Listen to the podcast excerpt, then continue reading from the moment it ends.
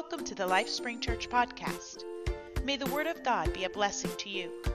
Connect with us and consider giving online at lifespringchurch.us. So, we have been talking about stewardship, more of a teaching session the last few Sundays, and as we continue on this Sunday and maybe even next Sunday. But every good teacher stops and does review. You got your notes ready? A couple Sundays ago, we talked through the four or the three principles of stewardship. How many remembers the three principles of stewardship? Look at all the hands go up.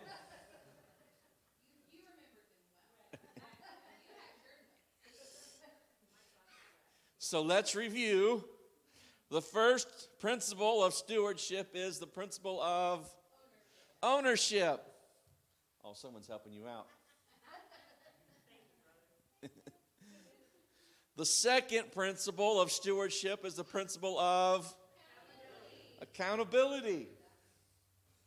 And the third principle of stewardship is the principle of of reward. God, you guys are fantastic. You all passed reading class. the principle of ownership is God owns everything. God owns everything. He owns my life. He owns my house. He owns my car. He owns my silverware. Everything that is in my life is because God blessed me with it. God owns everything, and He's asked me to be a manager of those things He's blessed in my life. He's asked me to be a steward. That's what stewardship is.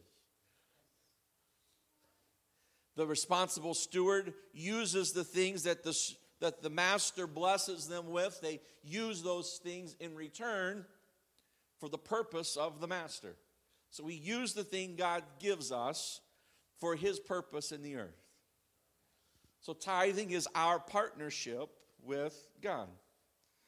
So, we talked about tithing last Sunday. It's our partnership with God. It's how God meets our needs according to his riches and glory. When we are faithful in our tithing, he says that we will not go with want, we will not go in need, but he will supply all of our needs.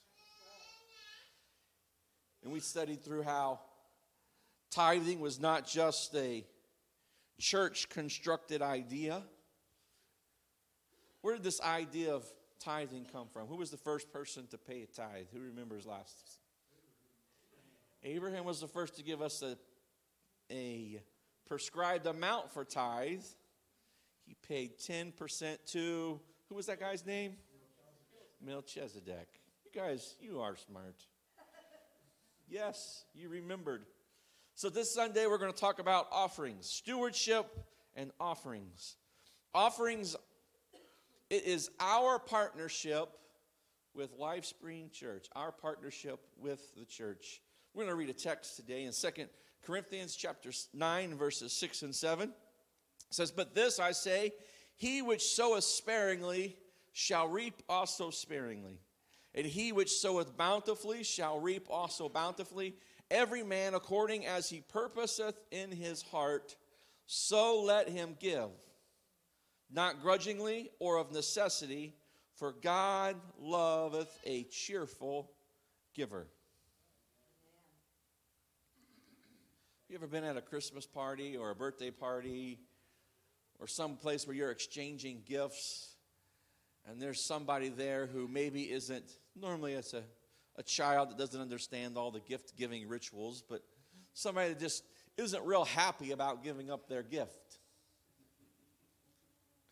Maybe it's one of those, we call them what, white elephant gift exchanges, where the first person gets to pick a gift and then the next person either chooses to get a new gift and unwrap it, or they can take the other person's gift that's already unwrapped. This is where we can find cheerful giving waning and not so prevalent.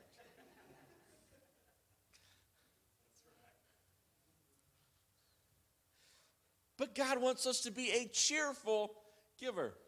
There's something powerful about being a giver.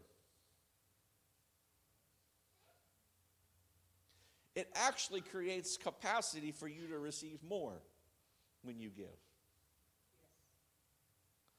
Not just to backfill what you have given, but God sees the giver and bountifully repays above and beyond what they have given. What is a free will offering? We're talking about offerings today. Offering is an act of stewardship, a free will gift to support God's will being done in the earth. This is over and above tithing. This is beyond tithing. This is tithing is the first 10%. We talked about that last week. Excuse me. Offering is the the next level of giving. It's the over and above our tithing.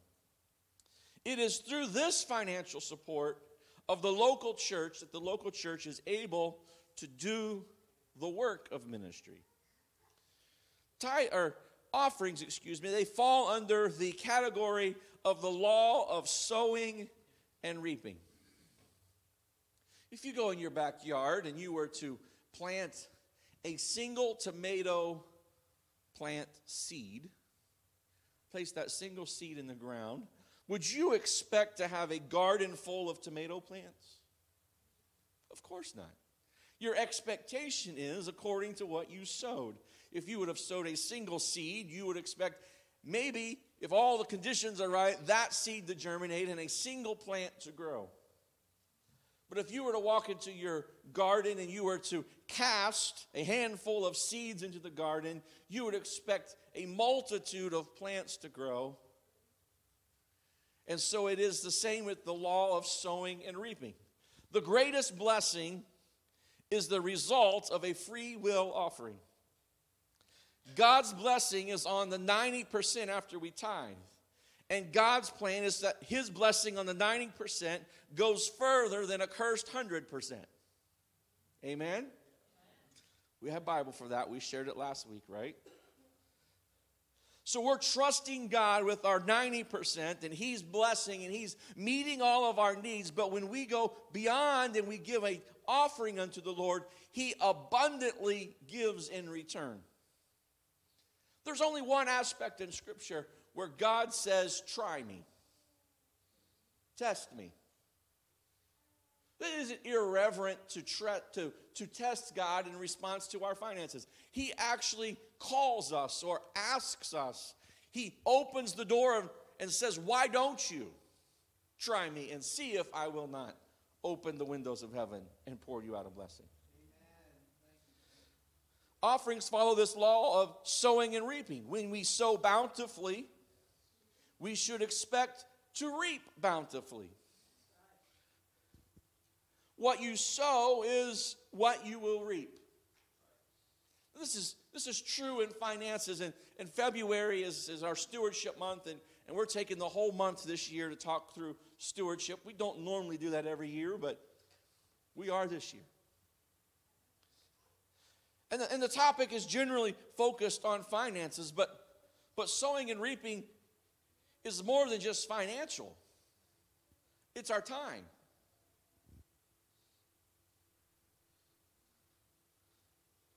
Someone may ask the question well, how does this person know so much of the Bible? Well, because they've put time into reading the Word of God. It's easy to know who's read the Bible, it's those who are biblically literate. Those who have taken the time to consume the Word know the Word. If you've ever had a baby in your household, you know for the first few years of their life, you could recite all the baby stories.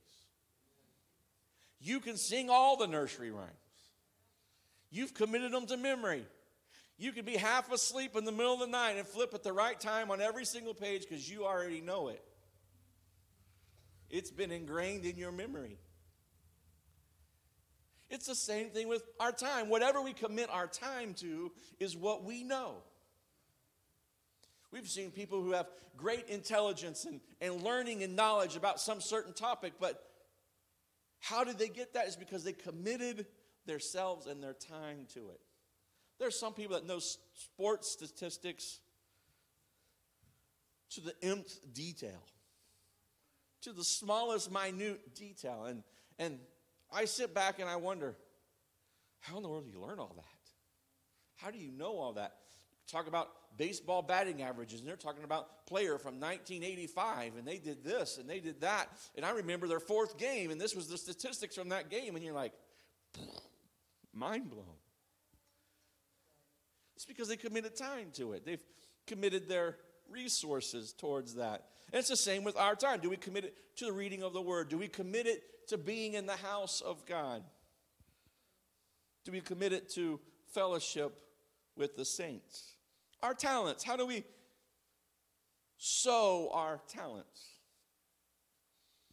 What is your talent?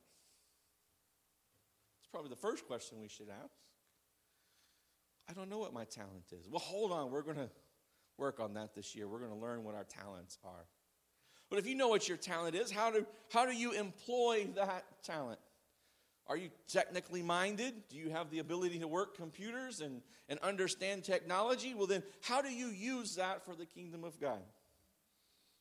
Are you a people person? Do you have the talent of being just an outgoing, in, uh, extroverted person and you just never met a stranger? How do you use that talent for the kingdom of God? Are you an organized person? Are you an administrator? How do you use that talent for the work of the Lord?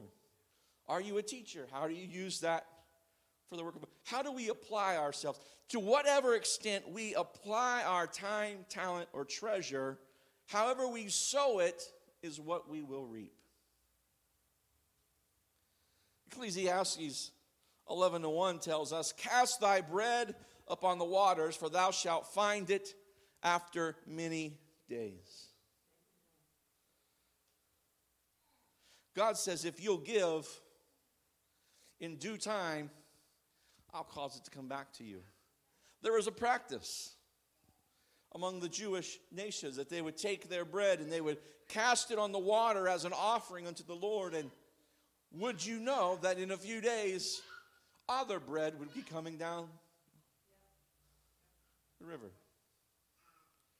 Well, that's just because so and so in the next town upstream threw their bread on the water. You're absolutely right. But God used it as a principle to show that if you will give and they will give, what is being given will come together and will bless you. It's believed that the Jews picked up this idea from the Egyptians. The Egyptians had a practice that when the rivers would flood into their banks, remember now the Egypt is not the most fertile soil except right along the the river that runs through the country of Egypt. And, and so, as the rains would come and, and the banks would be covered up and the rivers would swell outside of those banks, there was a, a practice among the Egyptians that they would go along the, the low water and they would cast seed. They would just walk along casting seed. And as the waters would recede, that seed would fall into the moist soil and it would then germinate and then it would produce crops along the banks of the rivers. However, you sow is how you will reap. You're familiar with the passage and the parable Jesus talked about the sower. The Bible says he went into a field and he began to cast seed. And the seed fell upon stony ground and good soil, and some of it fell upon ground and never had the opportunity to grow. Some of it fell upon soil and began to grow, but when the sun came out, it didn't have a root structure to support it and it was burnt up. And others fell on good ground and it produced much return.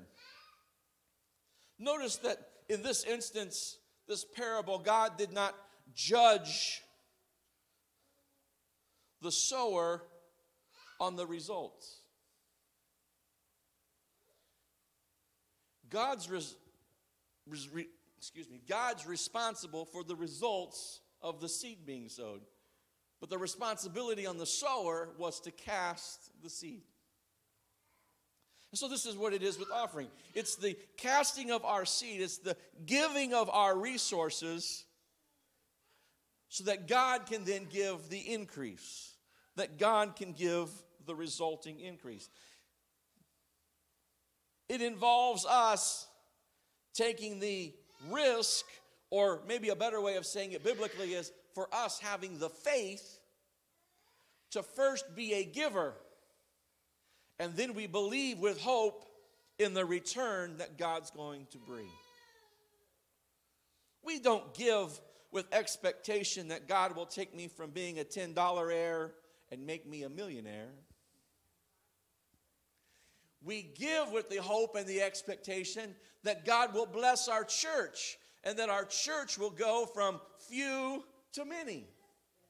That our church will go from people who have known the gospel and being obedient to the gospel to being full of those who are on their own journey and beginning their journey of obedience to the gospel. Luke chapter 6 and verse 38 Give, and it shall be given unto you. Good measure, pressed down, shaken together, and running over. There's simply one commandment to us, and then the rest of this passage is the result give. He didn't say give after you've pressed it down and shaken it together and accumulated it and built up a reserve and pulled out of your nest egg. He just simply said, Give. And the result is, it will be given unto you in good measure. I did construction for a little while when I was a teenager, and when you are framing a house, you get to the part where you start to lay the decking on the roof, and you normally have somebody on the roof with a tape measure, and it's their job to measure the board to the next uh, rafter to make sure you get the cut right. And then when you get to the valley of the, the, the roof, you have to make sure you get the angle right and give them the right measurements so they can do that. A good measure results in a board that fits. There's a reason carpenters say, well, we cut it twice and it still don't fit. Because they got bad measurements. Something wasn't right. The, the tape measure was stretched out long and it sagged, or we, we pulled it tight and, and we pulled it loose at the end and didn't realize it, or something happened in the, in the, the process of making the measurement. Can I tell you, if you will give to God, His return is not a bad measurement, His return is a good measure.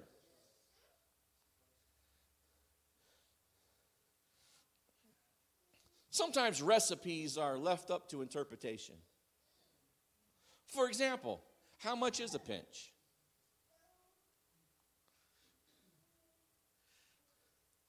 Me being somewhat analytical in my mindset, when following a recipe, I prefer it to give me the exact measurement, like half a cup of flour. That makes sense to me. I can put the, the, the measuring cup in the flour. I can smooth it off across the top, and I know I have exactly half a cup. But when they say a heaping half cup, I get lost. How heaping is a heaping half cup? Is that a challenge to see how much more I can fit on top of it? because my half cup may end up being a full cup by the time I get done heaping it all on top. God's measurements are good. There's no question to what God is going to do to you in response to you just giving. He says it'll be a good measurement, it'll be pressed down. I got lots of stories today. When we pick up leaves in our house, we would rake them into big piles, let the dog run through them so we could rake them all up again. Then we would gather the leaves and we began to place them in the, the garbage bin. We had a garbage bin that was specifically for yard waste.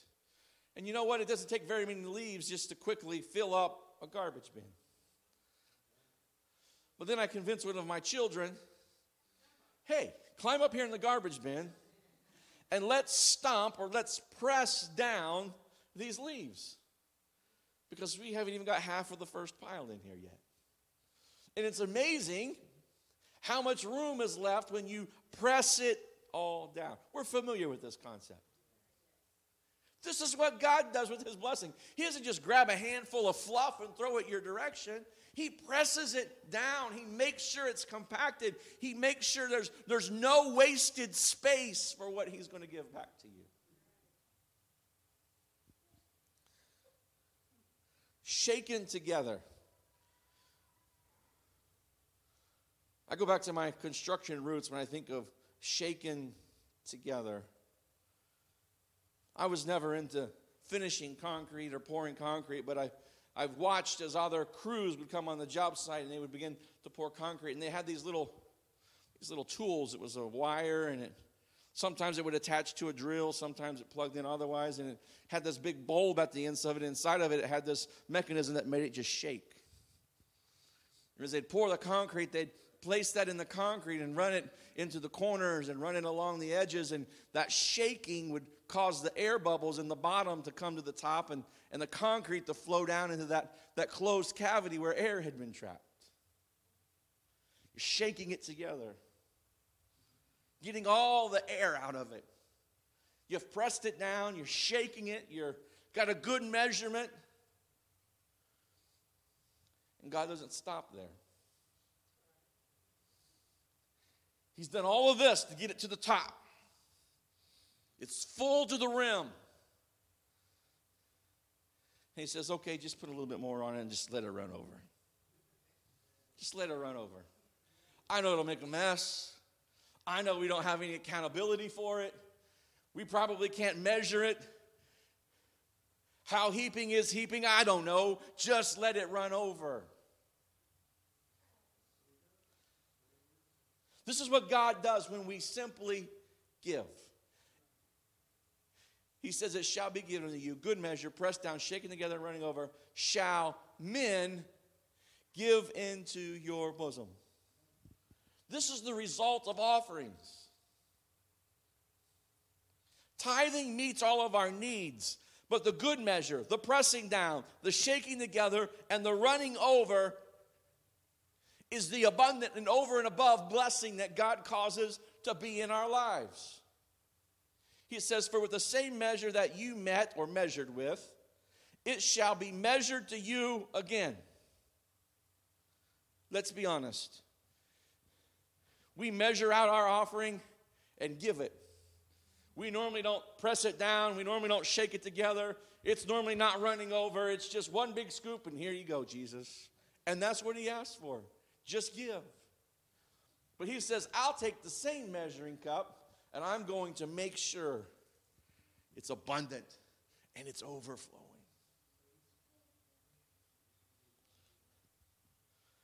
What does a blessed life look like? A blessed life is someone who's in a stewardship relationship with Jesus Christ. Someone who pays their tithes, they have no worry of need. For God says He would supply all of our needs. And a person who pays their offering, who makes a commitment to God to give over and above of their tithe, he says, Then I will cause men to give unto your bosom. Let's, let's look at another analogy of offerings. In the Old Testament, there was two different offerings that were offered. There was the heave offering and the wave offering. The heave offering is appropriately named because you would heave that part of the offering before the Lord. This heave offering was a first of your increase. In Scripture, it was always bring the first, and you would heave it before the Lord, the first 10%. A heave offering in Old Scripture is, is a vertical movement offering. You're heaving it, you're vertically lifting and pulling back down, and lifting and pulling back down. It is taking that which is earthly and lifting it heavenwardly. It's also receiving the heavenly blessing of your needs that's being provided and bringing it back down to the earth. The heave offering would begin at the shoulder because it took some work to get it there. And then you would heave it forward, upward. You would bring it back down to your shoulder, and you would heave it upward, and you would bring it back down to your shoulder. And this is a representation of tithing, of how tithing should be carried, because tithing is what carries the load of supporting ministry. We talked about that last week. Tithing supports the ministers of the church. But the wave offering is different. The wave offering wasn't necessarily the first of your increase, but it was from the consecrated lamb. It comes from a place of commitment, it comes from a place of consecration. And you would take the breast meat of that consecrated lamb and you would then wave it before the Lord. This is a horizontal action. It's taking that which is earthly and using it for an earthly purpose offerings. It's an act of consecration to God. Did you know giving an offering is an act of holiness? We're a holy people, right? We've made commitments and consecrations in our lives to live a holy life before God. That means a separated life before God. An offering is saying that I will consecrate this part of my finances, my time and talent to God, and I will use this earthly thing that I have for God's purpose to be done in the earth. It's a horizontal action in the earth. The offering came from the breast of the animal. It's the truest measurement of a heart's generosity. So, offerings support the functioning of the church. So, you give an offering, you're, you're supporting the lights being on. We need lights for the church to function. I mean, unless you guys want to do candlelight every service. But then we need an offering to buy the candles. It was an offering that pays for the gas bill. Man, that's gone crazy lately. Has yours gone crazy? Man, I think we're burning gold. The offerings help pay the guy that mows the yard every summer. The offerings help with the functioning of the church. Offerings help buy the Sunday school literature that the kids use in Sunday school class. Offerings help buy the toys that are in the nursery. Offering, and we could go on and on and on. Offerings help with the functioning, functioning of the church. And so, in order for the church to function, we, we have avenues of giving. How do we give an offering? This is what we do at Lifespring Church. This isn't what every church does, it's just a way to help us organize our offerings. Here at Lifespring Church, we have the general fund, we have a His Hour fund, and we'll talk about that, and we have our campus fund. General offerings are any cash that's in the offering plate on a giving time, or someone that just wants to give online and there's no designation to it. It's just finances that are giving to the church. They go into the general fund. There's no designation for those funds. There's no expectation for how those funds would be spent, assigned to them. They're just an offering given to the church. That's the easiest to explain. That makes sense. Next is campus offering. You say, but we only have a little building and a little parking lot. Why do we call it a campus offering? Because our offering and our idea of what God wants to do is bigger than here, and we want when you give for it to be bigger than just a building fund. We're not here just to fund the building, but we're here to fund a campus, a work that God wants to raise up. This isn't our permanent home. You look around today and you say, well, there's plenty of seats to fill, and they will be filled. But this isn't our permanent home. God has bigger plans for us. What does the campus fund do? The campus fund helps with maintenance, it helps with our debt service on our note, the light bill, the water bill, the trash bill, the gas bill, the mowing bill, all the other bills. Church has bills just like you have bills. This is what campus offering does. and then his hour, his hour offering is our missions giving.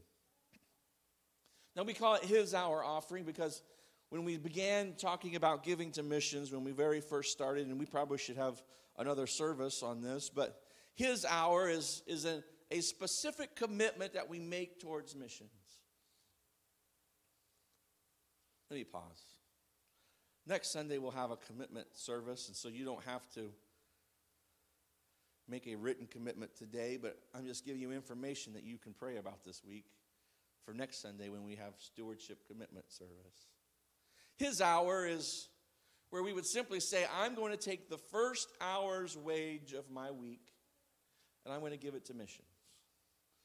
So that means if there's four weeks in a month, you would take the first hour's wage that you earn in a year or in a month. Each week, putting that together, that would be your his hour of giving. These are not requirements, these are just avenues of giving. These are things that people can do if they want to give to missions, and you say, I don't know how much to give to missions. Well, his hour. Take your first hour's wage of every week and give it to missions. If you make $17,000 an hour, then give $17,000 a week to missions. If you make minimum wage, which is, I don't know where it is now, it's way more than when we were all kids.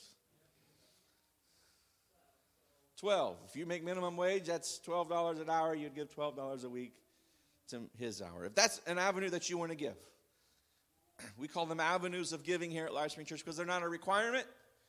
It's just ways that you can give. If you just want to give a wad of cash in the offering every Sunday, God bless you.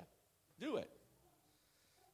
So we have his hour, we have campus offering, which is funds that are designated to help the building and the campus and all that goes with that. And then we have general offerings. I say this for those that are interested. I don't know that the government has, has made any easier on us with recent tax law changes, but if you would like your tithes and offerings to be considered a donation to the church as a nonprofit, then we would ask that you use a giving envelope or if you give online to designate the amounts in your the comment section on the online giving. That way we can appropriately give you a, a giving receipt at the end of the year and you can use that for your tax deductions. But these are just avenues, these are ways of giving. So maybe you're asking the question how much should a person give in an offering?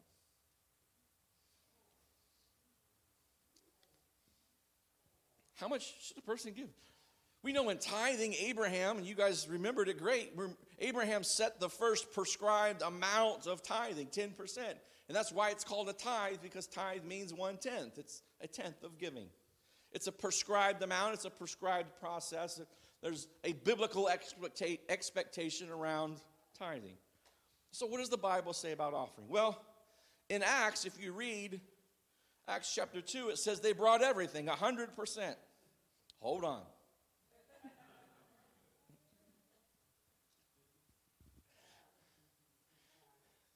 My understanding of Acts is that this was for a season of time. It was a season of incredible sacrifice from the people of God and, in their belief of what God was doing. Some of them even believed that they would never see death before the Lord came, and this didn't mean anything to them at all, so they just gave it all anyway. And if you study scripture, you learn that there became an overhead responsibility of managing it and, and giving out to others what they needed.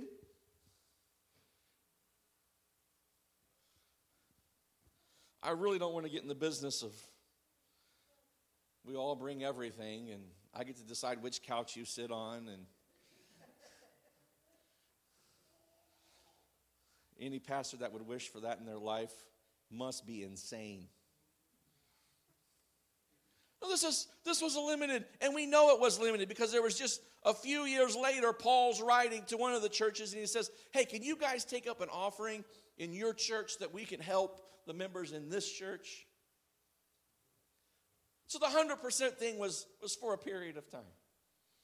And there should be periods of time in our lives, as directed by God, or even commitments that are called by the leadership of our church to give 100% in dedication to the Lord. not everything financially. You don't have to write your check over to the church, but we should be 100% committed to the cause and the vision and do everything we can support it. There are times that we take and we make commitments to sacrificially give to God. These are times that go over and above our regular tithe and offering stewardship commitments. If you've been a part of LifeSpring Church at any length of time at all, you know we don't get up here every Sunday morning and auction off blessing. February is our month to talk about stewardship. I don't talk about money very much, if at all, the other 11 months out of the year. It's in the Bible, it's there, but this is our month to focus on it. But if there are needs that arise, we'll bring them to the church and we'll talk through them. So you're still asking the question all right, how much should a person give in offerings? Well, let's look at some precedents in, in Scripture and, and we'll see where it leads us. In the Old Testament, there was a, an offering called the temple offering. You would read this and study it in Scripture. You would read that the tithing to the off to the church was called a shekel.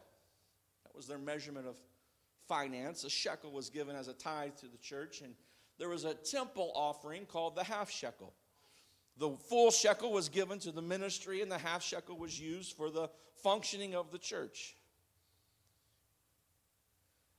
I don't see in Scripture where that is a perpetually prescribed giving amount. Some people use that as a biblical precedent to decide how much they want to give. But I see that that is an, an Old Testament principle that applied to the temple. As we stated, for a period of time, the outpour, after the outpouring of the Holy Ghost, there was 100% given. But here's what I find Paul's instructions to the Christians in Corinth, and I think his instruction applies to us today. Second Corinthians chapter 9 and verse 7. This is how much you should give in an offering. Everybody's on the edge of their seats. Second Corinthians 9 7. Every man, according as he purposeth in his heart, so let him give. Great. I'm giving 50 cents every Sunday. I feel convicted. I have to give $5,000 every Sunday. He says you can choose according to your heart how much you want to give, but then he sets some guardrails around that giving. Not grudgingly or of necessity. This is both sides. Don't make a commitment in offerings that's so large that you hate giving it. Did the pastor just say that out loud? Did he just say that I shouldn't give that much? Yeah. It is, of, it is of no benefit if when you give your tithe and your offerings, you hate doing it. There'll be no blessing in it because the blessing comes in being a cheerful giver. And don't give of necessity. Don't give just so that you meet the bare minimal needs of the church. All the necessary things of the church are made. Hey, Pastor, can you give me an itemized payout of everything the church has for bills, and then we'll divide that up evenly among all the congregation, and we'll all give the exact amount so that all the needs of the church are met. No, we're not giving just to meet the necessity of the church. We are making commitments in our heart when it comes to offerings so that we can give over and above our tithes, but we can give to a point that we can be a cheerful giver. So, how much can you give to God and still be happy about it? That's how much you should give an offering.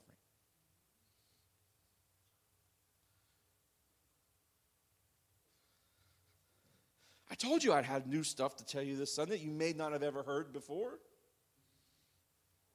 I'm not in, I don't, I don't think the, the Bible gives us a prescribed amount for offerings because that takes away from it being the free will giving to God. We have a prescribed commitment between us and God. Our partnership with God is prescribed, it's biblical. But your partnership with the church is how committed you are to the church.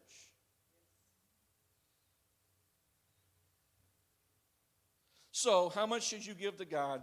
You should give so much to God that you can still be a cheerful giver.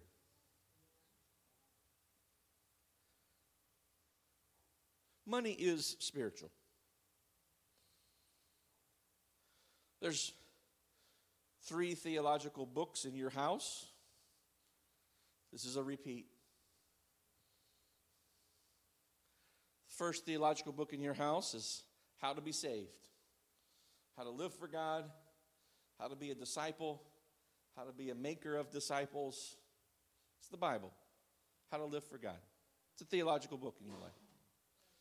The other two theological books in your life are your calendar and your check registry. Because they speak of the priorities in your life. They speak of the priority of your time and the priority of your finance. Money is spiritual. If it wasn't spiritual, it wouldn't be in the top three things Jesus taught and talked about. Money matters. Money speaks of a person's condition in their heart. Where does greed come from? It's a matter of the heart. Where does pride come from? It's a matter of the heart. I think we would agree pride and greed have spiritual impacts on us. pride and greed are manifested financially in people's lives. Cheerfulness is spiritual. And it can be demonstrated in our lives through finances. You ever been in a church? And I get it, there are times that the Holy Ghost moves, and not every time this happens is obnoxious, but sometimes it is. Maybe I'm being too transparent today. But when people auction off the blessings of God, it just bugs me. We need this amount of money for this cause. Who's going to give $200? Stand up. Who's going to give $250? Stand up. I know there's 14 people that can give $25. It's like church telethon. It's called Jerry Lewis and raise some money. Now, there may be a time that there's a specific need and we need to ask people to give to meet that need. But it's supposed to come from our heart because money is spiritual.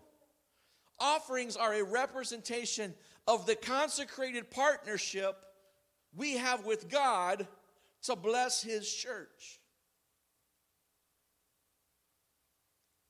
If someone said to you, I need you to uh, travel many miles from point A to point B, first thing you do is you would come up with a mode of transportation to get there. You would choose whether to drive your own vehicle, or maybe you're adventurous and want to take the train, or maybe you're crazy and want to go wait in an airport and fly. See if you can make the flight before they cancel it. But whatever it is, you would determine a mode of transportation. Well, we are all on a journey. We're going from here, earth, to there, heaven.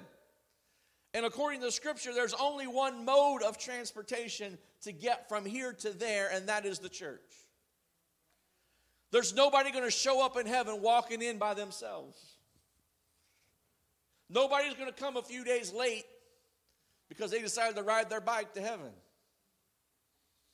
Nobody has a one on one, me and God have it figured out, and we're just going to do it my way, and, and we have our own separate arrangement. That's not how it works. You have to get to heaven through the church. You have to be obedient to the gospel. You have to be a disciple of Jesus Christ. That is the mode to get from here to there. That's our transportation. Offerings is this consecrated partnership with God on the maintenance of the transportation. If you're going to drive from here to there and it's many miles, you'll probably make sure the tires are aired up.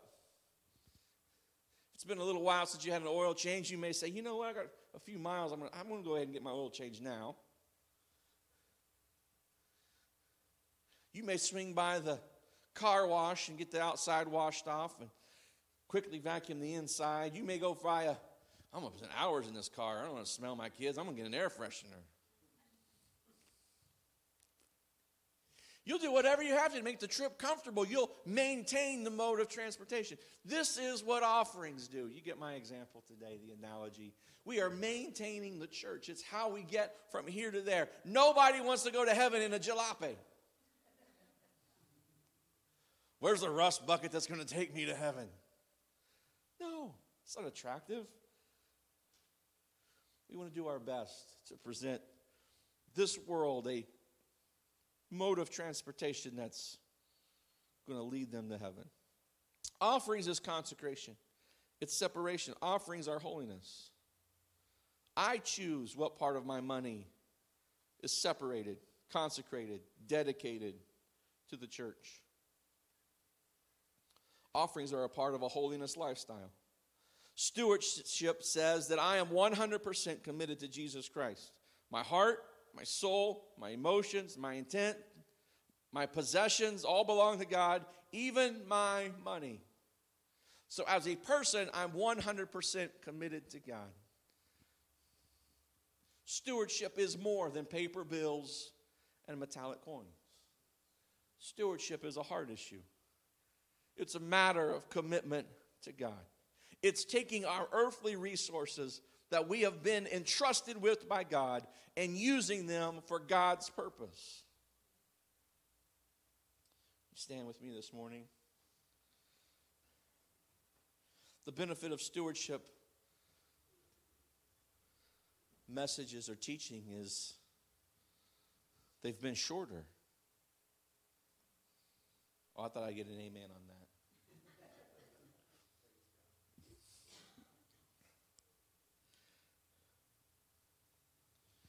I've mentioned it already, but we don't preach about money every Sunday here at LifeSpring Church. Matter of fact, I looked. The last time I took this deep of a dive in tithes and offerings and stewardship was 2015. We're well due for a lesson series on stewardship. But we do set aside a couple Sundays every year in February to teach on stewardship. And so next Sunday is Commitment Sunday. And how many remembers what we're going to do next Sunday. The Bible says, Paul, in one of his writings, says, I don't come to you with enticing words of men's wisdom, but I come to you with a demonstration. And so we want to see God demonstrate. And there's only one time in Scripture, we already alluded to this, where God tells us, invites us to test him or to challenge him, and that's in our finances. And so next Sunday is not only is it commitment Sunday, but it's tithing demonstration Sunday. Now I've never done this before, but I got faith. I got faith in the Word of God. And I believe God will honor those who are obedient and faithful in their stewardship. So if you're a regular steward, tithe and offering giver at LifeSpring Church, this will be nothing out of the ordinary for you. If you've never given tithes to the church before, maybe this will be a first. But I would ask that we would all, in unity, join together next Sunday and bring one week's worth of tithing to God next Sunday. And we're going to work and watch together, and we're going to rejoice with one another as God demonstrates to us his faithfulness to stewards. Now, those who are regular givers, I'm going to ask you to have to do math. If you want to give a whole month next week, I guess that's fine. But if you if you want to break up your, your normal giving into a, a week's giving, that's fine as well next Sunday. But let's all come and give a tithe and an offering next Sunday. And let's have a demonstration of what God's word says that He will do. How many is with me?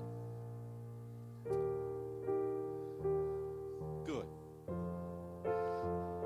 We'll also be making our annual stewardship commitments next Sunday.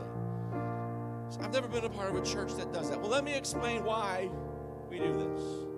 One, we do this because we are financially responsible at LifeSpring Church. Every principle that I've preached to you that you and your family should have in stewardship, I believe we as a church should have in stewardship. So if you would have noticed in our giving when we did our business meeting a few weeks ago, our missions giving is always at least 10% of what comes in. That's what we budget, that's what we plan, that's what we do. It was it was actually over 10% last year. What comes in, we want 10% to go out to bless others. And God blesses us for it. We as a church have never struggled financially. Now, we don't have a multi million dollar building in a campus, and we don't have 45 different community programs going, but we'll get there in time and in, and in planning and in resources. But this is why we do Stewardship Sunday. We have commitment cards, and people make a commitment to their time, talent, and treasure. And, and this allows us to appropriately budget our funds and us to make wise decisions. That way, when September comes, we're not like, hey, you know, winter's coming. We need everybody to give 50% more than you've ever given so we can make the bills. No, we plan ahead. We are financially responsible to you and to God. This is one reason we ask for commitments on Stewardship Sunday. But the second and more important reason is we're making a actual covenant with God. I believe when we make covenants with God, we take responsibility, we take accountability, and it helps us. It helps us in our commitment to the Lord. It helps us be deeper in our faith. It helps us to be more consecrated to God. And so next Sunday we'll come together. We'll have demonstration Sunday and commitment Sunday together. Thank you for listening to the LifeSpring Church podcast. Join us in person on Sundays at 11 a.m. Visit us online at lifespringchurch.us.